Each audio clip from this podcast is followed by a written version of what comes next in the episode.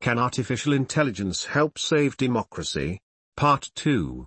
Today our podcast Art Intel and me, Brian, the artificial intelligence voice, will read and listen the second part of the text of Jasper Kense published on The Guardian. Open Source Data Collection Open sourcing the data collection methods gives users the power to decide future outcomes of the AI system. The idea of open source is very attractive to the AI community. A large community can lead to huge quantities of data being collected and leveraged for AI purposes. We can design systems in such a way that users are consistently adding to the training data. By designing open source data collection points we are making the AI responsive to value shifts. That way we can align the output of an AI system with the present values. It is easy to see these systems already being in place. In a simple recommendation algorithm, such as on YouTube, you can often flag videos you're not interested in. Those user-centric decisions could be scaled up to serve the whole user basis, leaving the community to decide the outcome of the algorithm. The problem of open source bias. As described in one of my articles, AI can lead to unintended biased outcomes. Bias is an inherent human trait and can be reflected and embedded in everything we create, particularly when it comes to technology. Bias in AI algorithms can emanate from unrepresentative or incomplete training data or the reliance on flawed information that reflects historical inequalities. If left unchecked, biased algorithms can lead to decisions which can have a collective, disparate impact on certain groups of people even without the programmer's intention to discriminate.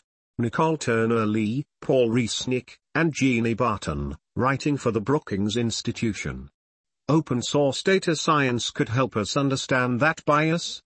An emerging issue in the field of AI is the growing recognition of the importance and interest in solving issues relating to biases and fairness. Open source could play a major role in correcting this troubling trend by opening up open source data science models to the public. By implementing those models we can identify undesired biases quickly and efficiently and move towards the desired outcome. Taking an open and collaborative approach to data science can pave the way for a fairer and more equitable world by reducing bias in AI, leading to more desirable outcomes. Democratic AI pipelines. There is new research being done about AI pipelines that favor the majority. In this research human-in-the-loop pipeline called Democratic AI was developed. The pipeline used reinforcement learning to design a social mechanism that humans prefer by the majority. A large group of humans played an online investment game that involved deciding whether to keep a monetary endowment or to share it with others for collective benefit.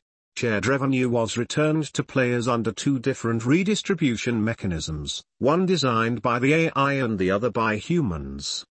The AI discovered a mechanism that redressed the initial wealth imbalance, sanctioned free riders, and successfully won the majority vote.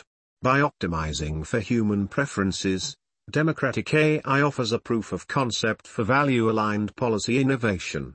Although this does remove bias, it does not give power to the minority to object to the decision made by the AI. There is little control for the individual user, but rather for the large user base. The concept is very interesting but does not fully bring us where we need to be for a safe AI system. Contestable AI systems.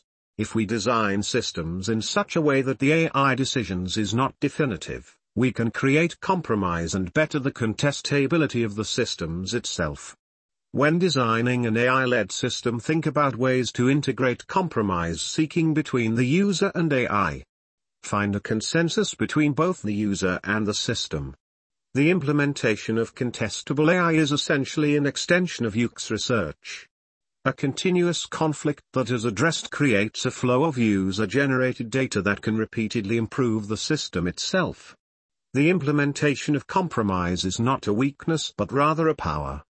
It is essential to leverage that user-generated data and design with users to create a system that benefits the user at all times, within the boundaries of the AI black box.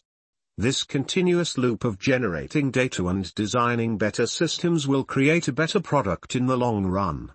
The benefit of contestable AI is twofolded, on the one hand, it protects us against harmful decisions made by AI. On the other hand, it makes the AI responsive to value shifts.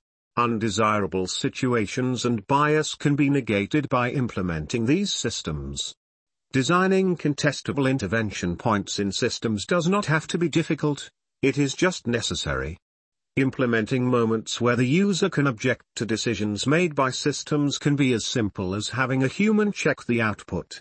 AI might be suited for some situations and function as an extension of the user's abilities. If the user is using AI, let them be in control. Users should always be able to intervene in or ignore the output of any AI-powered system. To make an AI system fully contestable, you will have to design a system that is open and responsive to human intervention throughout the system life cycle. There has to be a procedural relationship between system subjects and controllers.